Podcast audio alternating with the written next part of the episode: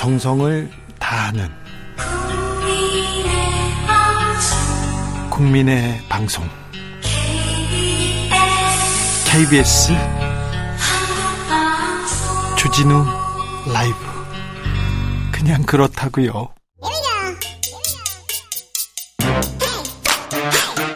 과학을 향한 진지한 고민, 과학가의 수다. 주진우 라이브 과학 선생님입니다. 이선호 엑소쌤 모셨습니다. 어서 오세요. 네, 반갑습니다. 엑소쌤입니다.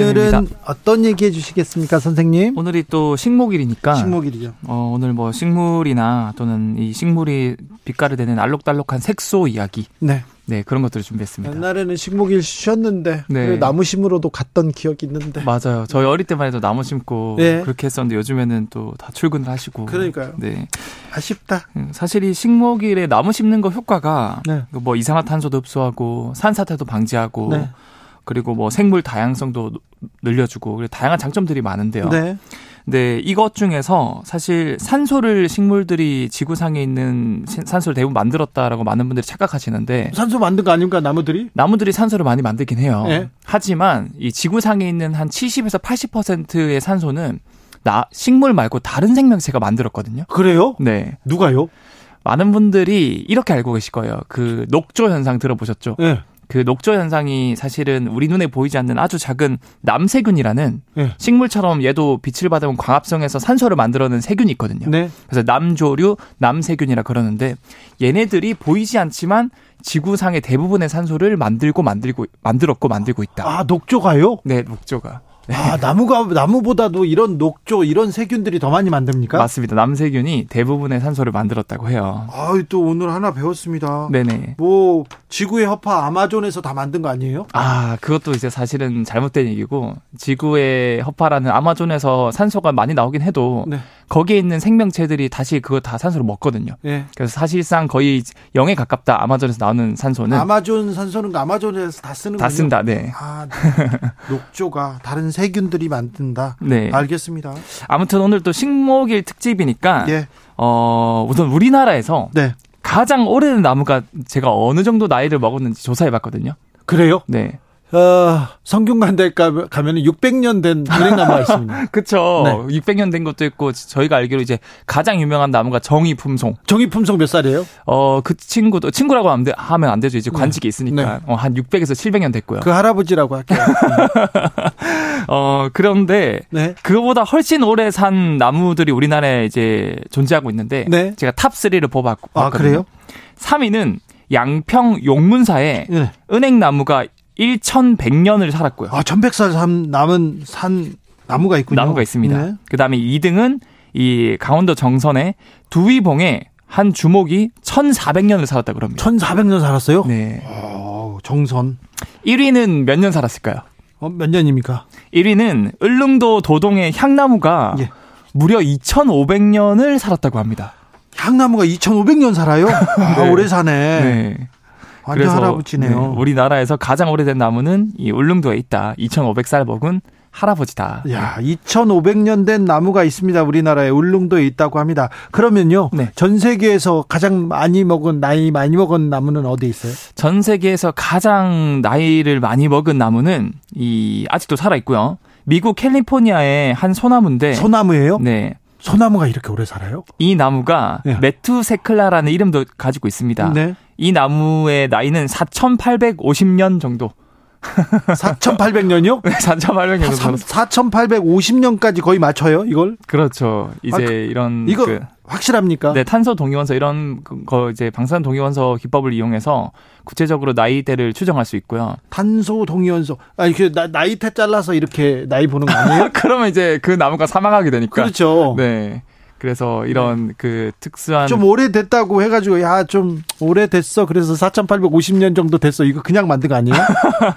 아, 정확한 이제 기법으로. 네. 과학적인 그런 그 툴을 이용해서 추정을 했다고 그러고요. 나이테 보고 한다고 저는 그렇게 어렸을 때 배워가지고. 맞아요. 사실 나이테를 통해서도 우리가 나무의 나이를 추정할 수 있는데, 네. 이 원리를 제가 짧게 설명드리자면, 사실 나무가 나이를 먹으면 먹을수록 이 기둥 역할을 하는 줄기가 점점 굵어지거든요. 네. 이 굵어지는 이유가 결국 겉부분에서부터 세포 분열이 계속 일어나기 때문에 결국 점점 이제 굵어지는데 결국 이 굵어지는 속도는 계절에 따라서 달라지거든요. 네. 근데 우리나라에서는 봄, 여름에 햇볕이 강하고 세포 분열이 활발하고 또 물을 많이 공급받아서 봄, 여름에 자라는 이 그 껍데기 부분은 부피가 큼직큼직하고 잘 자라고 연해요. 예. 하지만 가을, 겨울에는 성장 속도가 급격히 감소하고 물 공급도 별로 안 되다 보니까 얘네들은 굉장히 좀 얇고 또 색이 진합니다. 아, 그렇군요. 네. 그러면 지금 봄, 여름에 강하다고 했으니까 봄볕이 가을볕보다 훨씬 강하다는 거네요. 정확합니다. 네. 실제로 봄볕에 뭐 며느리 내보내고 가을볕에 쌀 보낸다 이런 말이 있는 것처럼 네. 봄이 일사량이 여름보다 많거든요. 네. 평균적으로 대한민국의 제곱미터당 1800메가줄 정도 봄에 막 쬐고요. 여름에는 한 1500, 가을에는 한 1000 정도 되는데 아무튼 정리를 하자면 결국 우리가 나이테를 잘라보면은 이게 이제 봄 여름에는 좀 연하게 그다음 가을 겨울에는 진하게 이 원이 생기다 보니까 네. 결국 진한 원, 연한 원, 진한 원, 연한 원 이 번갈아 가서 보이니까 네.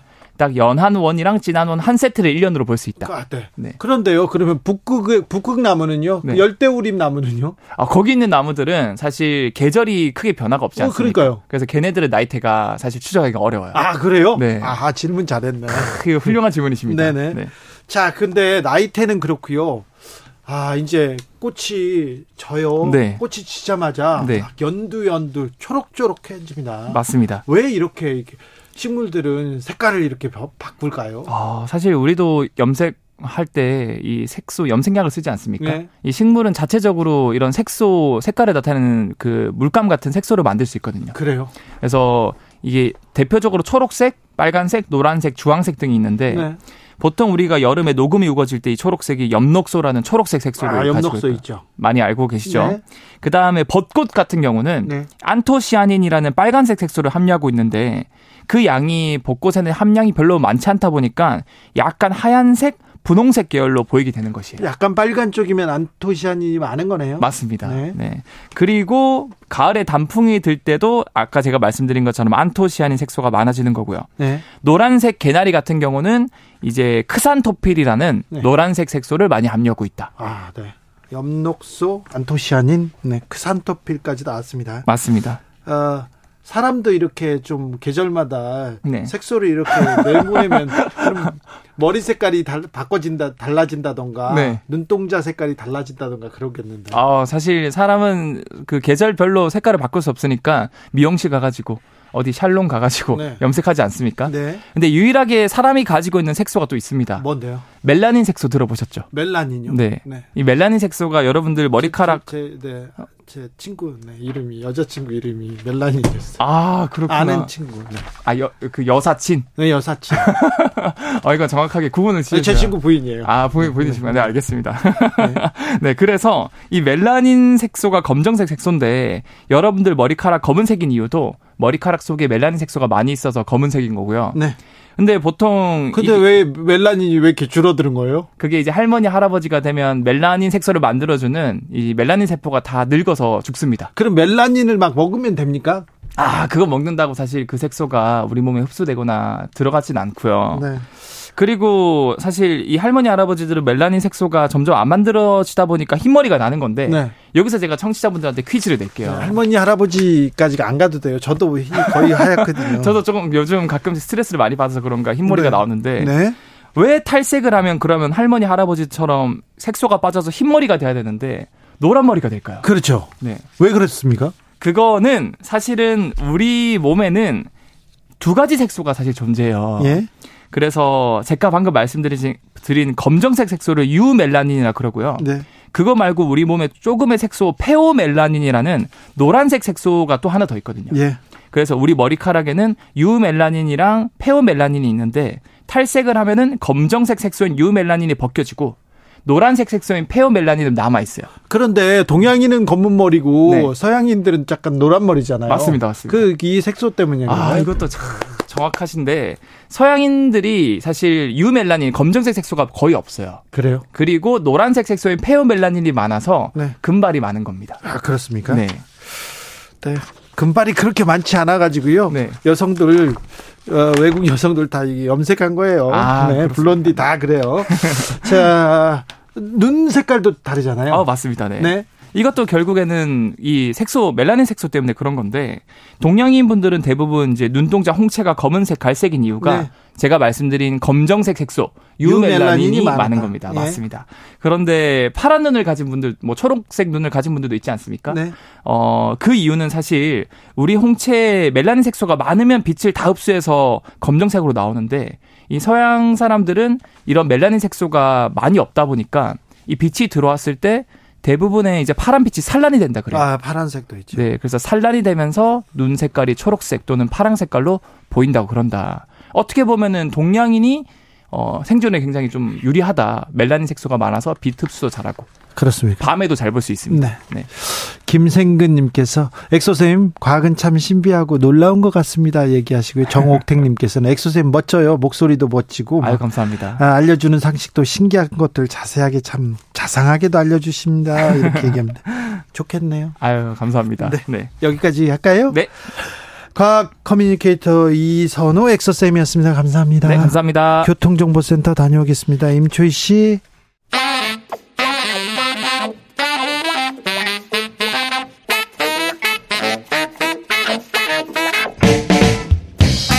세계는 넓고 이슈는 많다.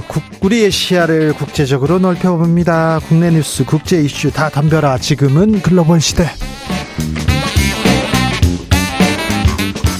국제적 토크의 세계로 들어가 보겠습니다. 군사 외교 안보 전문가 김종대 전 의원 어서 오세요. 안녕하십니까. 세계적인 평론 스케일 임상훈 인문결 연구소장 어서 오세요. 안녕하십니까. 네. 한미 정상회담 준비가 되고 있는 것 같은데요. 뉴스가 네. 나오기 시작하는데 준비가 잘 되고 있나요? 안보실 괜찮습니까? 그 후에는 다른 또 바람 불지 않습니까? 이게 말이죠. 월드컵 본선 앞두고 국가대표 선수가 왕창 바뀐 거거든요. 아니 지금 감독도 바뀌고. 감독 바꿨어요. 아, 감독부터 네. 핵심 선수 다 바뀌었어요. 네, 한 달 앞두고요. 아, 한 달도 안 남았어요. 자신이 네. 있나 보죠. 아, 자신 있다고 그렇게 바꾸는 거 아니에요. 아, 그런가? 자신 네. 있으면 바꾸는 거. 예. 아니 그런데 별 내용이 없으면 바꿔도 돼요. 별 내용이 있다면야 모르겠는데 네. 예, 저 사람 없어도 돼, 저 선수 없어도 돼, 저 감독 없어도 돼. 왜 어차피 질 거니까. 뭐 이런다면 관계없는 거죠. 그러나 이거는 국가의 품격이 걸린 문제이기 때문에 그렇게 우스갯소리로 할 수 있는 얘기는 아닙니다. 제가 그럼요. 보기에는 이 사건의 세 가지가 아직 마무리가 안 됐습니다. 아주 핵심적인 이 황당한 사건에 있어가지고 세 가지 핵심이 뭐냐. 네. 누군가 블랙핑크 레이디가가의 미국 공연은 분명히 추진했다. 네. 그것도 소속사가 그런 제안을 받았다고까지 밝혀낸 걸 보니까 했죠. 추진 세력이 있는데 그게 안 밝혀지고 있는 거예요. 그거 국내에서 했을 가능성 크죠. 아니 비용을 우리가 분담한다. 그렇게 되는 건 미국이 초청했던 미국 부담인데. 그렇죠. 예, 그러면 국내에서 이걸 누가 추진했으면 그 추진한 세력의 힘이 얼마나 세면 안보실장까지 날리냐 이거예요. 그럼 블랙핑크 추진했던 사람들이 블랙핑크 공연 추진한 사람들이 지금 안보실장을 날린 겁니까? 아니 그렇죠. 예, 발원지는 거기니까. 두 번째 해결이 안 된 건 뭐냐 하면은 윤석열 대통령은 공식 개통, 그 안보실과 다른 라인에서 이 안보실이 미국 요청을 묵살했다. 5차례 이상. 네. 이렇게 보고를 받고 이 공직 감찰이 시작된 거거든요. 네. 그 감찰 결과 3명이 날아간 겁니다. 1번이 김일범 의전비서관, 2번이 이문희 외교비서관, 3번이 김성한 안보실장. 이 문제로요? 예. 네. 다 같은 공직 감찰의 연장선에서 하나의 사건으로 날아간 거예요. 네. 그러면은 이게 그 공직감찰이라는 건 공직기강 비서관으로 추정이 되고 네. 이시원 공직기강 네. 비서관이죠. 그런데 윤 대통령이 어떻게 다른 라인이라는데 그 라인이 어디입니까? 공식 라인이 어디 아니라면? 그러니까 이 정부에 이 정보가 유통되고 이것이 소비되는 어떤 우리가 모르는 비공식 라인이 뭐냐 이거예요. 예. 안보실이 아닌 누구로부터 이게 시작된 거냐는 거예요. 제보를 받은 거니까. 예, 세 번째 해결이 안 된 문제가 있습니다. 네. 지금 이번에 그 외교비서관, 의전비서관은 왜 책임을 졌냐 하면은 미국 대사관이 보낸 전문을 봤다. 네. 거기에 미국이 이거 블랙핑크 레이디 가가 이거 어떻게 할 거냐고 문의하는 걸 5차례 안보실로 외교 전문이 왔는데 예. 이걸 보고도 조치 안 했다. 예. 이 사유거든요. 예. 그렇다면 당연히 안보실 전체가 공직과 감찰을 받아야 되는데 김태효 1차장은 왜 무사하냐는 거예요. 그렇죠. 예. 네. 그다음에 들어온 사람들이 더 기겁을 할 내용인데 현재 외교부 2차관 이도훈 차관이 그 대외전략 비서실에서 MB 때 김태효 비서관 밑에 일했죠. 있었고 지금 미국 대사 나간 조현동 그 신임 미국 대사가 김태효 차장 밑에 있었죠. 그다음에 지금 안보실 2차장 임성득 차장이 김태효 전략비서관 밑에 있었고 김태효 체제로 다 그냥 꾸려졌네요. 그다음에 이종석 국방부 장관이 육군 대령일 때 대외전략비서실의 행정관이었고 보십시오. 완전히 이랬잖아요. 그리고 여기는 책임도 안 물어요. 이거 어떻게 된 겁니까? 그러니까 이게 선별적 공적 감찰이라는 게 뭐냐 이게. 어떤 사람은 한일 정상회담이나 이런 후폭풍에 더 책임을 져야 되는데 네. 그런데 까딱 없어요.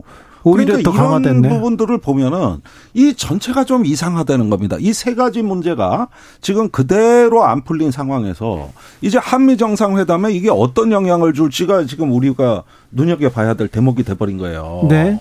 그렇게 보면은 지금 이게 그 한국 경제의 근간을 뒤흔드는 공급망 재편에 관한 게 이번 한미 정상회에서 잘못 처리되면 우리도 일본 같이 됩니다. 일본도 그때 아무것도 아닌 일인 줄 알았는데 플라자 합의 해놓고 잃어버린 40년 된 거예요. 지금 그때는 아무것도 아니고 이번 한미정상에서 별거 아닌 것 같아도 역사는 지나가 보면 그때가 분기점이었다. 예. 그 순간이 분수령이었다. 이 순간이 지금 우리한테 다가오고 있습니다. 지난번에 조 바이든 대통령을 윤석열 대통령이 만났을 때 예. 웃고 그냥 뭐 사진 찍고 좋았잖아요. 나중에 보니까 예. 반도체 관련해서 예. 수많은 일들이 벌어지고 있었던 거예요. 그러니까 이 이야기는 이 한미정상회담에 이런 문제를 앞두고 있다면은 문책을 하고 싶어도 문책할 수가 없는 겁니다. 한미정상회담 끝나고 해도 되는 거예요. 그러면 이 황당한 일들과 우리가 모르는 그 거대한 중력장이 느껴지나 볼 수 없는 존재. 블랙핑크 공연을 추진한 세력. 이런 어떤 블랙홀 같은 존재가 있고 대통령이 뜻밖의 라인에서 정보복을 받고 이런 전체가 구성해내는 앞으로 정상 외교의 가장 결정적 순간들. 여기서 우리는 무엇을 앞으로 목격하게 될 것인가. 네. 이 점을 묻고 싶은 겁니다. 대비를 잘 하고 있는지 정상회담 잘 국가를 위해서 국익을 위해서 국민을 위해서 좀 준비도 잘하고 잘해 주셔야 되는데 가서 국익을 위해서 큰 소리도 치고 내가 많이 줬으니까 이건 내놔라 이런 얘기도 하고 그리고 남북의 평화를 위해서는 긴장 고조를 위해서 긴장 고조에 더 나서지 마라 이런 얘기도 좀 해 주셨으면 하는데 네, 좀 잘해 주시길 좀 외교 무대라는 데가 과거 이제 그런 얘기도 있었잖아요. 그 외교 그 자리는 그러니까 다른 나라와 이렇게 부딪히는 자리는 군인 아니면 외교관이다.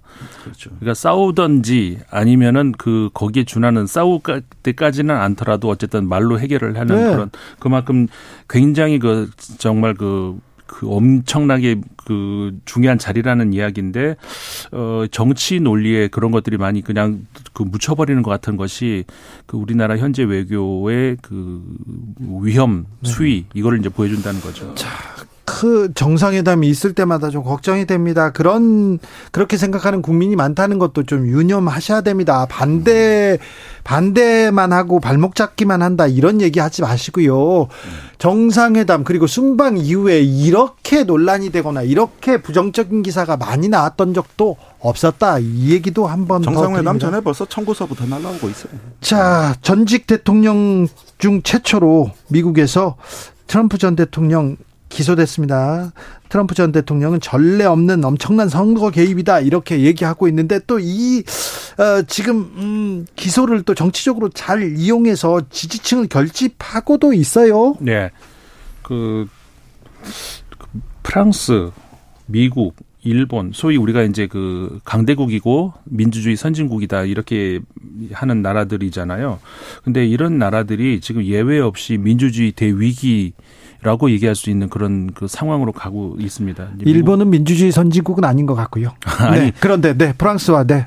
그러니까 다른 선진국은 맞습니다. 미국 같은 경우도 이제 마찬가지예요. 네. 일본을 보면 그 비슷한 것인데 뭐냐면은 제도적 의미에서 그러니까 법치적 의미, 법치 민주주의다. 그러니까 제도는 갖춰져 있다. 예. 그런 의미에서는 민주주의라고 네. 할 수 있는 거죠. 미국 같은 경우도 마찬가지 있는데 지금 그러니까 대화는 완전히 단절돼 버렸고요. 그다음에 모든 그 법은 그 정권을 보호하는 데 활용이 되고 있고 네. 소위 우리가 법 기술자들이라는 얘기를 하는데 그렇죠. 그러니까 그리고 그 뒤에는 그 까딱 안 하는 지지자들이 한 30%에서 40% 정도 하는 이번 트럼프 대통령의 기소도 민주당 지지자들은 이거는 잘된 기소고 법치를 지금 잘 구현하고 있다 이렇게 생각하고 네. 공화당 지지자들은 이거는 정치적 기소다 이렇게 보잖아요. 그러니까 우리가 스포츠를 이야기를 할 때 보통 운동 뭐 이렇게 운동이라는 것이 본질적으로는 우리가 이제 건강을 위한 어떤 그 몸을 움직이고 그런 활동이라고 생각을 할 수 있잖아요. 그런데 현대에 우리가 스포츠를 이야기할 때는 그런 거하고 관련이 없죠. 그냥 우리 편이 이기면 되는 것이고 무슨 수를 써도 반칙을 써도 그냥 우리 편이 이기면 되는 것이지 상대방이 아무리 멋진 플레이를 보여주는 거 우린 관심이 없잖아요. 스포츠는 좀 그렇죠. 그러니까는 그 지금 정치가 완전히 그렇게 돼간다는 거죠. 진영으로 완전히 날려서 나뉘어서 저도 날리면이라 할 뻔했는데 네. 완전히 나뉘어 가지고 정책이 무엇인지는 아무 관심도 없고 그냥 우리 편이 당하는지 안 당하는지 저쪽 편이 당하는지 안 당하는지만 관심이 있는 것이고 대표적인 게 지금 미국의 그 트럼프 대통령 기소가 그런 것이거든요. 34개의 무려 그 건이 기소건이 있는데 그리고 이제 미국 같은 경우에 지금 뉴욕주에서 그거를 그 관할을 하고 있잖아요. 뉴욕주 검찰이. 네.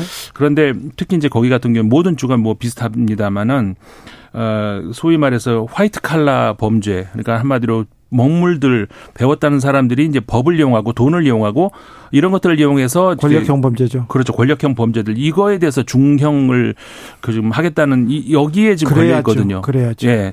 근데 그런데 이런 상황에서도 트럼프 전 대통령의 지지율은 갑자기 치솟았죠. 네. 그 공화당 내부 지지자들 그 보면은 최근 여론조사를 보면은 수치는 말씀하시지 마시고요. 아 그래요? 네. 아, 외국 것도 안 돼요? 네, 외국 것도 안 됩니다. 아니, KBS는 공정하거든요. 주진우 라이브는 또 특별히 공정해야 됩니다. 알겠습니다. 압도적 차이로. 압도적 차이로 지금 지지율이 오르고 있는데 지금 트럼프의 혐의가 성추문은 했고요. 입막음이에요. 네. 최소 3건이에요. 네. 성추문을 했고.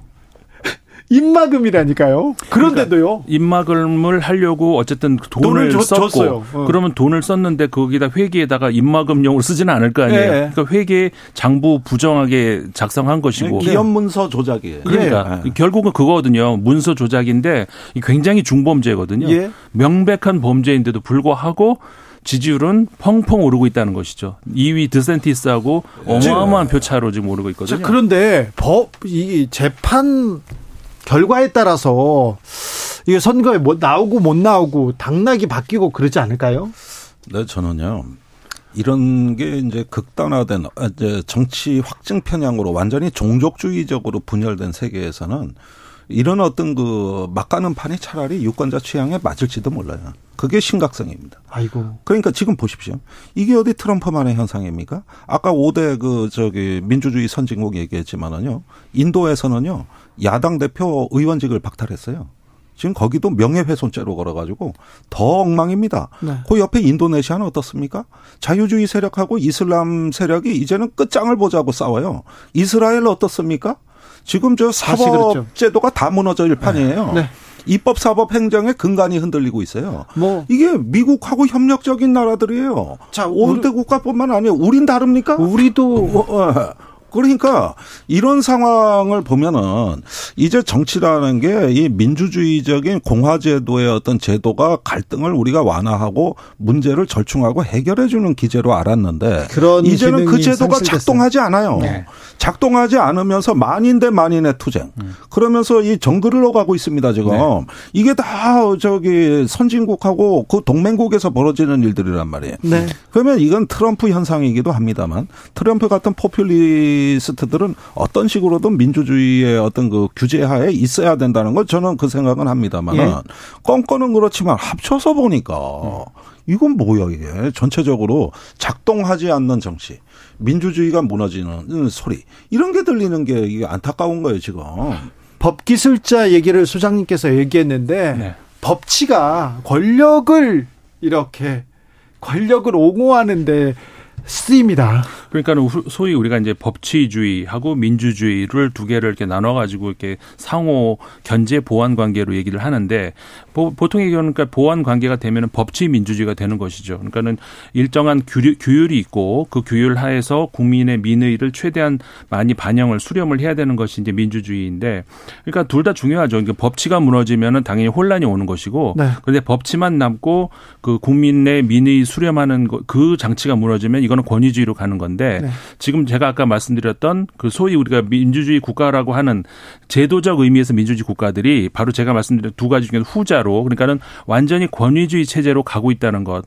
그러니까 지금 전부 아까 제가 말씀드렸던 그 나열했던 그 나라들이 똑같이 가고 있거든요. 네. 프랑스도 그래요. 지금 네. 똑같이 미국이 대표적 그런 것이고 그게 이제 우리가 이제 민주주의가 이제 역사도 많이 됐고 작동이 제대로 잘하고 있다라고 생각할 수 있지만 최근 21세기 들어서 우리가 눈에 우리는 가까이 있으니까 보이지 않죠. 마치 그 더운 물에 달궈지는 개구리들 같아요.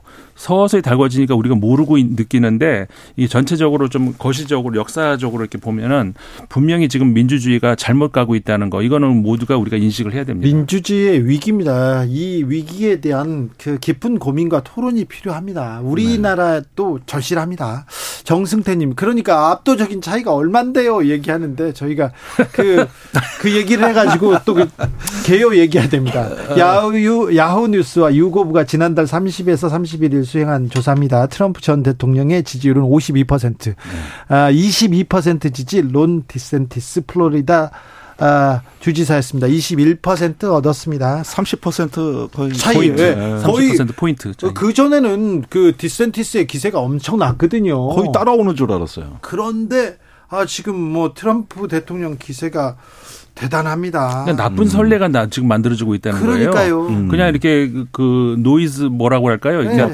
소음을 일으키고 하면은 노이즈 마케팅이죠. 예, 결국은 지지세는 올라간다. 아주 나쁜 예를 지금 보여주고 있는 거거든요. 그래서요. 프랑스 연금개혁은 어떻게 됐습니까? 계속 연금개혁 얘기는 안 나오고 플레이보이 뭐 모델 얘기만 나오고 있으니까 그건 또 무슨 얘기입니까? 그러니까요. 참 내가 이게 지금 때가 어느 때인데 네. 아니 이제 그분이 최고위원이 좀 장관이잖아요. 장관.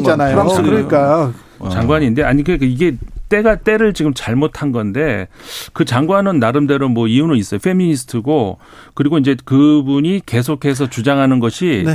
뇌색 알았어요. 전중 다 좋은데 지금 때가 어느 때인데요. 그러니까 왜 하필 지금 그 시끄러운데 지금 그걸 꺼내냐. 그래서 프랑스 연금은 어떻게 돼가고 있어요? 지금 그 입법 차원에서는 다주 통과가 돼버렸어요. 예? 지난번에도 말씀드렸지만 하원에서 표결 없이 바로 그냥 건너뛰어버렸잖아요. 헌법 네. 조항을 들이대. 제가 그래서 아까 말씀드린 거거든요. 법 기술자들 헌법 조항 끌어들여가지고 하원 그 토론마저도 통과해버리고 건너뛰어버리고 그냥 법으로 우리 법으로 보장되어 있는데 그냥 그거예요.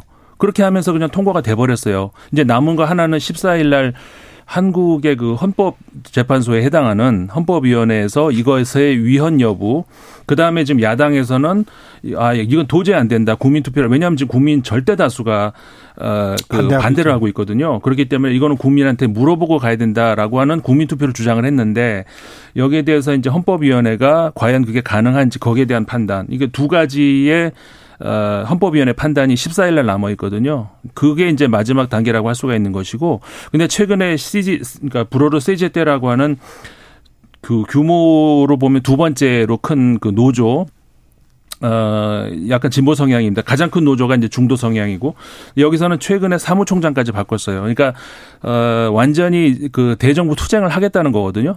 이 대화에도 나서고. 근데 파업도 하고 그러니까 완전히 장기전으로 가겠다는 거거든요. 네. 프랑스가 지금 어디로 향할지 그 완전히 정부도 그렇고 대통령도 그런 얘기 했단 말이에요. 최근에 방송에 나와가지고 자기 인기에 연연하지 않겠다는 말을 해버렸어요. 그러니까 대통령도 그렇고 이 노조 야당도 그렇고 국민들도 그렇고 퇴로를 완전히 차단해버렸어요. 완전히 그냥 앞으로 어떻게 전개될지 모르는 결과를 예상할 수 없는 그런 싸움으로 들어갔는데 이런 혼란이 사실 그 프랑스의 경우는 우리가 예상을 안 했던 게 아니거든요. 마크롱 대통령 같은 경우에는 본인이 그 당선된 날도 얘기했어요. 국민들이 나를 지지해서 뽑지 않은 거 안다. 극우 막아달라고 뽑은 거 알고 있다라고 하지만 또 그렇고 또 반복하고 2017년도 그랬고 작년에도 그랬고 그러니까는 한마디로 말해서 프랑스가 극우 바리케이드라고 하는 그걸로 그렇죠. 민주주의 자존심이죠. 인지를 잡고 있어요. 네. 그러니까는 마크롱 대통령은 본인이 잘 알아요. 이번 작년 선거에서도 어차피 날 찍게 돼 있어. 극우 막으라고 날 찍게 돼 있어. 네. 이러는 거죠. 그러면서 그러니까 민주주의 위기라는 것은 프랑스에서는 바로 또 거기에 있는 거. 그러니까는 소위 말해서 거기는 극우를 막아달라. 어디는 반공, 그러니까 공산당을 막아달라. 어디는 뭘 막아달라. 이걸로 해가지고 그냥 마케팅을 하는 거예요. 예, 그냥 그걸로 그냥 나머지는 다 그냥 백지수표를 얻은 듯이 그렇게 이게 바로 지금 권위주의로 가고 있는 대표적인 또 하나의 예가 이제 프랑스라는 그런 예가 되는 것이죠. 그러니까 극우를 막기 위해서 비슷해져가는 이런 네. 어떤 거 참 비극적인 결과인데. 언제 한번 왜 현대 민주주의는 무너지는가. 네. 21세기형 어떤 새로운 정치 이념은 뭔가 이제는 이 논의가 시작돼야 될 것 같아요. 그렇습니다. 이 민주주의가. 과거의 민주주의에 우리가 안주했는데 네. 지금 위기가 닥친 거예요. 네. 모델을 수정을 하고 고쳐야 될 시기가 서서히 온 것 같아요. 지금 고민해야 할 때인 것 같습니다. 김종대, 임상훈 두 분 감사합니다. 고맙습니다. 주진우 라이브 여기서 인사드리겠습니다. 상품 받으실 분 주진우 라이브 홈페이지에서 찾아가십시오. 내일 오후 5시 5분에 돌아오겠습니다. 주진우였습니다.